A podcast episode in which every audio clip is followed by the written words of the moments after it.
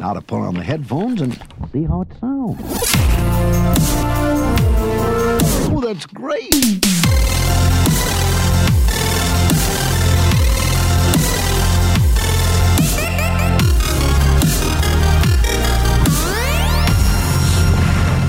Welcome to the November 23rd, 2021 edition of the Adventures in Odyssey Scoopcast, your source for the latest in Adventures in Odyssey reviews, always in podcast form, for those who don't have time to read. I'm your host, Michael LeFavor. Let's get started. On this edition of the Scoopcast, we bring a very, very sad piece of news that happened over the weekend. On Friday, November 19th, Will Ryan passed away at the age of 72. His death has sent shockwaves through the AIO fan community, and it's been very encouraging to see everyone's remarks about their memories of him and their condolences to his family and to the AIO team. We look forward to seeing him again in heaven when all is said and done. In the meantime, this edition of the Scoopcast is in memory of Will Ryan.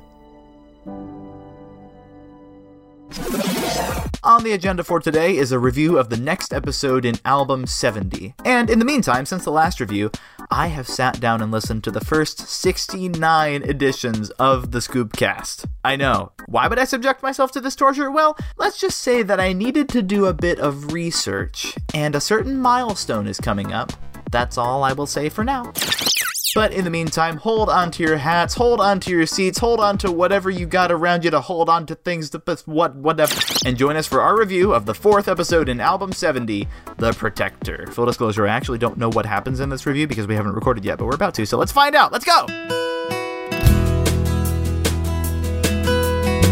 Alrighty, this is episode 907, The Protector, fourth episode in album 70, Finding a Way. This was written and directed by Marshall Younger, sound designed by Jonathan Crow, and music by Aaron Fullen. What'd you guys think? The music was good. Yeah. At the beginning, especially. Like, it, I love how it sets the tone. I thought it was an alright episode. Yeah, same here. Ooh, I thought this was a really good episode. Like, this actually is my favorite episode of the album. Huh. Actually. Oh, wow. yeah. Okay. But the music is incredible. Yes. Like, we can start there. Like, Yeah, yeah. I was, like, very impressed. yeah, Aaron Fullen came on the team, I think, with Always Home. And he did Yes. some nostalgic music for that, taking cues from recollections and stuff like that. I really like his style. It's really different, and I- I'm here for it. He won my heart with his nostalgic music, and I'm just like, yes, this is the. I, I, yeah, I, I, anytime I, I, I hear his name at the end of the episode, I'm like, yes, I knew I liked this music.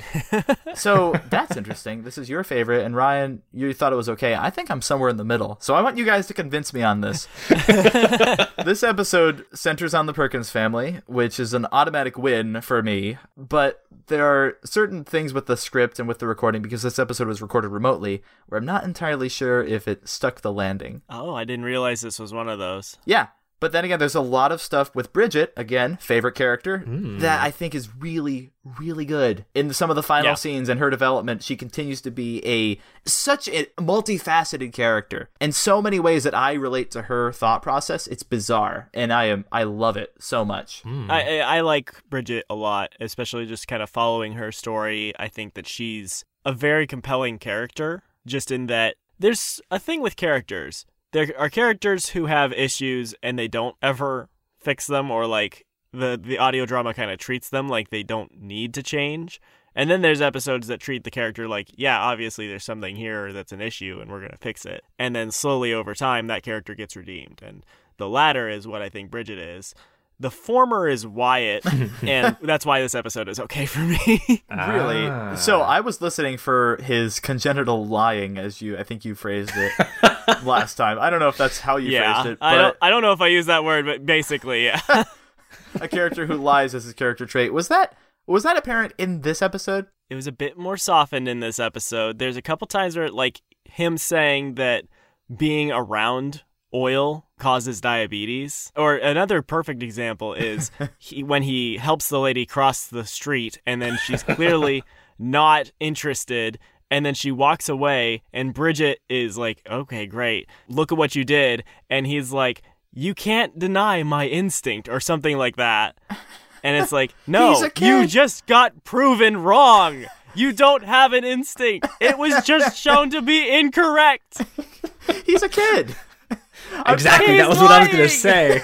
He's what a kid. kid. do you know? What kid do you know who's like, I have a superpower, and then walks over, uses it, it doesn't do anything, and is like, I'm gonna gaslight you. I definitely still have a power. Why? Definitely. in this definitely. episode because Connie tells him later on in the episode, "Hey, you're doing this," and he's like, "Oh yeah, I was doing that," and then turns around and uses it for good. I totally understand where you're coming from, and I think it's completely intentional. Where does he use it for good? When Connie says you need to focus on what your family's needs are more than just being a superhero, and then Wyatt's walking with Bridget, sees her get splashed, and starts to use his protective instinct, regardless of whether it's there or not, to put the clues together and realize Bridget's afraid of water. And then take that to his mom and say, hey, I think we should do this for Bridget, and pretty much save Bridget in this episode. Yeah, I feel like this is the genius of Wyatt. Like he comes across as being like overly like knowledgeable about things that aren't even things. And maybe he's one of those kids like I've worked with lots of kids that may aren't Wyatt but are like Wyatt and that they know all this information and they're pretty sure of themselves and all this and they blow up the facts because they're pretty sure that it's true. But the reality is there's always a little bit of truth to their exaggerated facts Yeah. and they actually have something there. Like Wyatt is is he he has a superpower in a sense.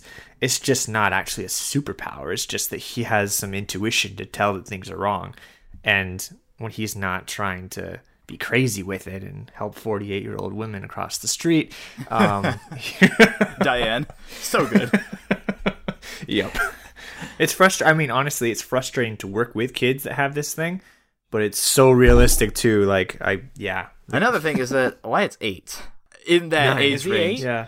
He's he's probably eight He's or nine. nine. Is he nine? He- is uh, that canon? Yeah, Connie Connie mentions his age in the episode. Oh, she does. Okay. Okay, that's a bit overdramatic, don't you think? You're nine years old. I thought she said a 10 year old. Nine years old. Either way, I was around eight, nine, and ten year olds all summer long at summer camp. they do not think logically. No, they don't. No. And that's why I love that Wyatt, this young kid, is in here with Bridget, this mature, maybe not mature, but this emotionally complex teenager that I'm able to grasp on onto Bridget and think that's fantastic what she's going through. Uh, uh, the the questions that she's Yes. raising, and then look over here at Wyatt and think, oh, he's a, a funny little kid, A- and know that I'm not taking this dude seriously. He's a great foil for Bridget, A- and He is. I was just gonna say that. Wh- When do you have this interaction? not to diss you, Ryan, but I just love this episode. I, I mean, Yeah, okay, so may- maybe that's my problem. Is like I do take Wyatt more seriously because he hangs out with all the other kids in Odyssey. So I'm imagining a 12 or 14 year old. So we've got a couple different character arcs in here. We've got Wyatt, Bridget, and Carla. We've talked quite a bit about hmm. Wyatt, and kind of to wrap Wyatt's thing up, he's going through the aftermath of what happened and jumping off, jumping in, which we said back in that episode is really cool how it ties into this episode. And I think the continuity really flows well there. I'm glad that that little thing at the end that Timmy, you were frustrated that Bridget got back in the pool. Carla is mm-hmm. dealing Yes. with that exact thing here. I thought that was perfect. Like I was glad that she was frustrated about it because as mm-hmm. as you know, I, I she should be frustrated about it, but I think that that's enough of being frustrated. You know, they, they handled it well. Yeah. she regretted it, but also there was reassurance because everything was fine. Everything did turn out okay as far as as, as far as that goes, and so. I, I really appreciate what they're doing uh, that they're building the character of, of, of a parent because I feel like lots of Odyssey characters have uh, parents are kind of just flat characters that don't actually grow so much. Connie's mom is an exception, um, mm-hmm. but I can't think of any other parent characters other than like Ava Parker learning to ride a bike that actually that actually grew have grown and and this character is really doing that. And so I think that's that's important for kids to see that parents are humans that learn from mistakes and grow also. Yeah, Rebecca Davis is her actress, and she's doing a great job in portraying the emotion of a mom who's unsure what to do about her daughter. Mm-hmm. I think it's so cool how Marshall Younger is kind of a mystery writer in this episode. I remember when I was listening to this episode uh, with Hannah, we were listening through it, and there was a point. I think it was when she refuses the water at Whit's End. a good point. Yeah. I picked up on the that. trend, and I was like, "Wait, is she afraid of water?" And then, you know, a couple scenes more, and then Wyatt's saying, You're afraid of water. And I'm like, Yeah! I am a genius! It's good writing. Back to what was said in 2020. Either you're a genius or Marshall Younger's a genius. I think it's both. Exactly. but there were a couple of things that I am a little bit fuzzy on. Do you guys want to go there? Or I would love to go fuzzy. so for so Connie in this episode was feeling Ooh. felt a little bit felt a little bit scripted. I don't know why. Maybe it's because it was remote. Uh, Did you feel that way too, Timmy? I really did. That's like Okay. the one part of the episode that I'd be like, uh, uh what happened to Connie? Uh. Yeah, I think, Interesting. I think it was remote. actually loved Connie. Oh, yeah, really? That's strange. Yeah. Yeah. I, I want to go here. Let's talk about this. Okay, okay, let's do it. I, I just had a, a sort of sense that there was something between the chemistry between Wyatt and Connie in her, their first two scenes. Not really the last one. I thought the last one was fine, but it- Yeah. the chemistry just wasn't there. There was something missing. Although she did have a really funny line where Wyatt leaves and they've had this whole weird misunderstanding conversation where Wyatt's saying, maybe I should go public about this or do it 24 7. And Connie thinks that he's talking about having a crush on her. And then Wyatt Mm-hmm. leaves and Connie's like, Yeah, just go contemplate the utter meaninglessness associated with being Connie's boyfriend. It's really funny. well, it's so good. So it's even better because, like, the last Yes. thing he says is like, "I'm going to fade like an ember into the darkness," and and she and she's comparing that to Mitch in her head, and she's Yes. like, Wait, no, who have you been talking wait, to? Who have you been? Who, No, seriously, who have you been talking to? It was a genius of a line. I feel like there was something awkward about that line. That's like the one line where I was like, one of the lines, one of the main lines in the script, and I was like, okay, what's wrong with what's uh, something? Something's different about it. Maybe it was just the way the line was written, or maybe maybe Katie Leigh thrives in the group recording and not as much alone, so that way she can play off of the other. I don't know what it is. It's just I was like. mm, Well, great line, but uh, something something was a little bit off. It might just be that that was the day of the recording. That was just like it was. A, it was a low energy recording, especially since she doesn't do much um, until the uh, the backpack goes off. There's not much energy or anything, so it's just kind of oh yeah, just a normal day at Whit's End. No talking to Whit, no talking to Eugene, just talking to a kid. Yeah. and and that's why like in my mind it didn't feel weird. It felt kind of like it's Connie relating to a kid without being upset. Like usually when it's just Connie and a kid, it's Connie like, "Oh, these tables. Ah, the, oh, I'm such I'm so flustered, kid, cuz I'm busy." And I liked the change of pace of her just, yeah, this is just a normal afternoon. I'm not crazy. That's true. I'm not, I'm not going going crazy. She's come a long way from just- fences and totally turning on Charles Edward Thompson, but you know, right. I'll just sit here quivering in the corner. poor guy. if we're talking about actors, and we can go back to the fuzzy stuff later, but just to put in this thing, Sure. I'm pretty sure that Keely Marshall would get my award for best actress of the album in this Ooh, yeah. episode. Oh yeah. I think I voted for her in the the whatever those awards are called. the Um, Avery Awards. We can maybe come back to this if we want, but the scene, the ending scene between Bridget and her mom was so perfectly acted out and scripted. Yes. I was listening to it. I just listened to it again right before here, and it's like the most natural conversation. You don't actually think of them as acting. And it's perfect for radio. Like Yeah. oftentimes on radio, they have to say, "Oh, I'm walking over to the sink," but this it was just like this perfect, like you know what's happening. The mom's talking to the daughter as she's washing her hair, and it just makes perfect sense. How does that feel, sweetie? It feels. Uh, it feels good, Mom. Yeah. This does feel really good. I just thought the acting between for both of them uh, was like spot on. Mm-hmm. I listened really closely to the sound design of the water in the sink and then Carla putting the shampoo in Bridget's hair, and you can hear every little beat of the sound effects and the music going along with Bridget's response and Carla's response to all this. Marshall Younger said this is his favorite end scene of a Perkins episode, and I agree with him. It's so really good one. so good. I think he said this is his favorite final scene of an episode he's written. oh, any episode? I thought so. I could be wrong. Okay. Well, that's that's great then. But this Yeah. brings up I think what what would have been much better is to actually have a scene of Wyatt and Carla going into the hair salon and canceling the appointment. That way we can have Wyatt saying, "But mom, didn't you want to do this with Bridget?" and for Carla to say, maybe get emotional here and to talk about how she hmm. still thinks that she's losing her daughter and make that more of an emotional push in the episode because I feel like the last couple scenes dragged a little bit. Yeah. The other pacing thing was that last one with the air horn and the dumpster um, was like right before the super touching epi- uh, scene. So it kind of was like slowing and then fast upbeat thing and then slow again. It, it, it works. That's how life is, right? But you know, Yeah. I don't know if it could be different with the story being exactly the same because I think there are other things you could have put in there instead of a bear that Wyatt has to protect for um something that doesn't end in such a display like the um the bear thing at the end with the dumpster and everything where No, that was good. I like where that. But anyway, you you get like like it was a fun uh, a scene I just don't know whether it necessarily fits the pacing of the rest of the stuff the episode has to do that because you have these big age gaps between the two of them that are working together. So for the nine year old kid, he has to have this crazy superhero like bear thing with air horns and all of that. And then Bridget has to have this emotional, like slow, like, what am I going to do thing. And I think merging the two together, it, there's bound to be some awkward pacing. But I think mm-hmm. merging these two together, it works. Yep. Even though it seems like some of the plot elements were a bit clunky, this is a good story. Mm-hmm. It specifically furthers the mm-hmm. development of these three characters who we've been tracking over this arc, and um and Ron to a certain extent.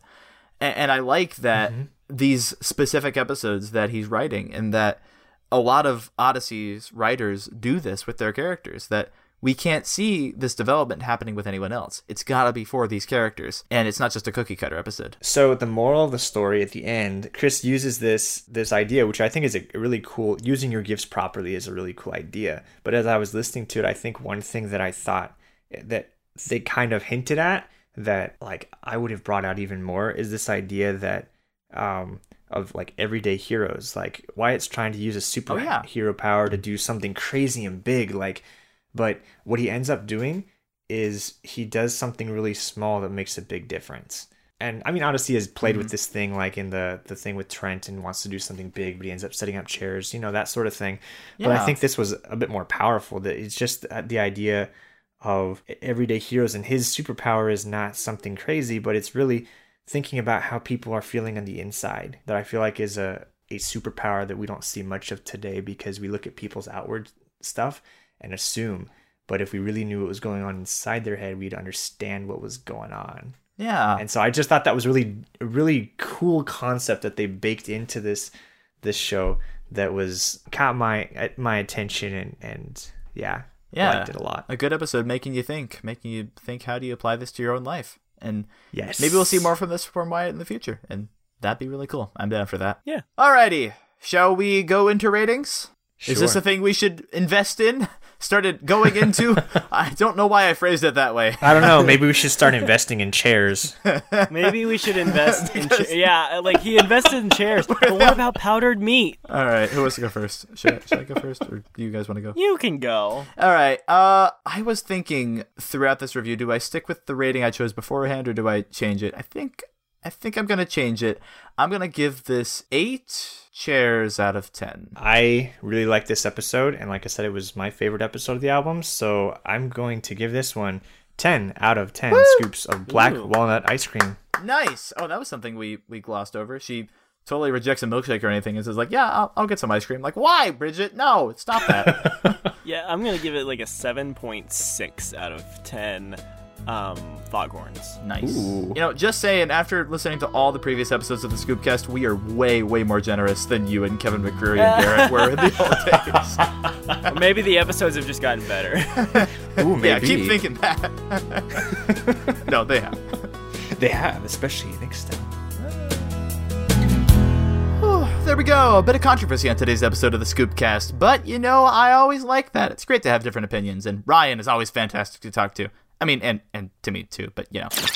But that's it for the Scoopcast this time. If you'd like to check out the website that hosts this podcast, you can go to odysseyscoop.com. Jacob and I have been writing blog posts over the past couple weeks, and I think they've been turning out pretty well, honestly. While you're there, you can go check out our message boards at odysseyscoop.com slash forum. That's for the Soda Shop message boards if you want to talk to any other Odyssey fan about anything related to Odyssey, or not related to Odyssey, but I wouldn't really recommend that. If you're on Facebook, you can also like us on there at facebook.com slash odysseyscoop. And to listen to this podcast in your web browser or to share with anyone who likes Odyssey podcasts or who just likes podcasts or doesn't like anything and you want to introduce them to podcasts because they're cool, you can go to odysseyscoopcast.com.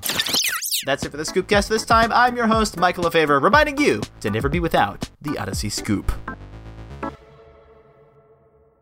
Uh, why am I such a fanboy for Bridget? Somebody stop me. Somebody help me. Uh, but there were. Snap out of it, Michael. All right.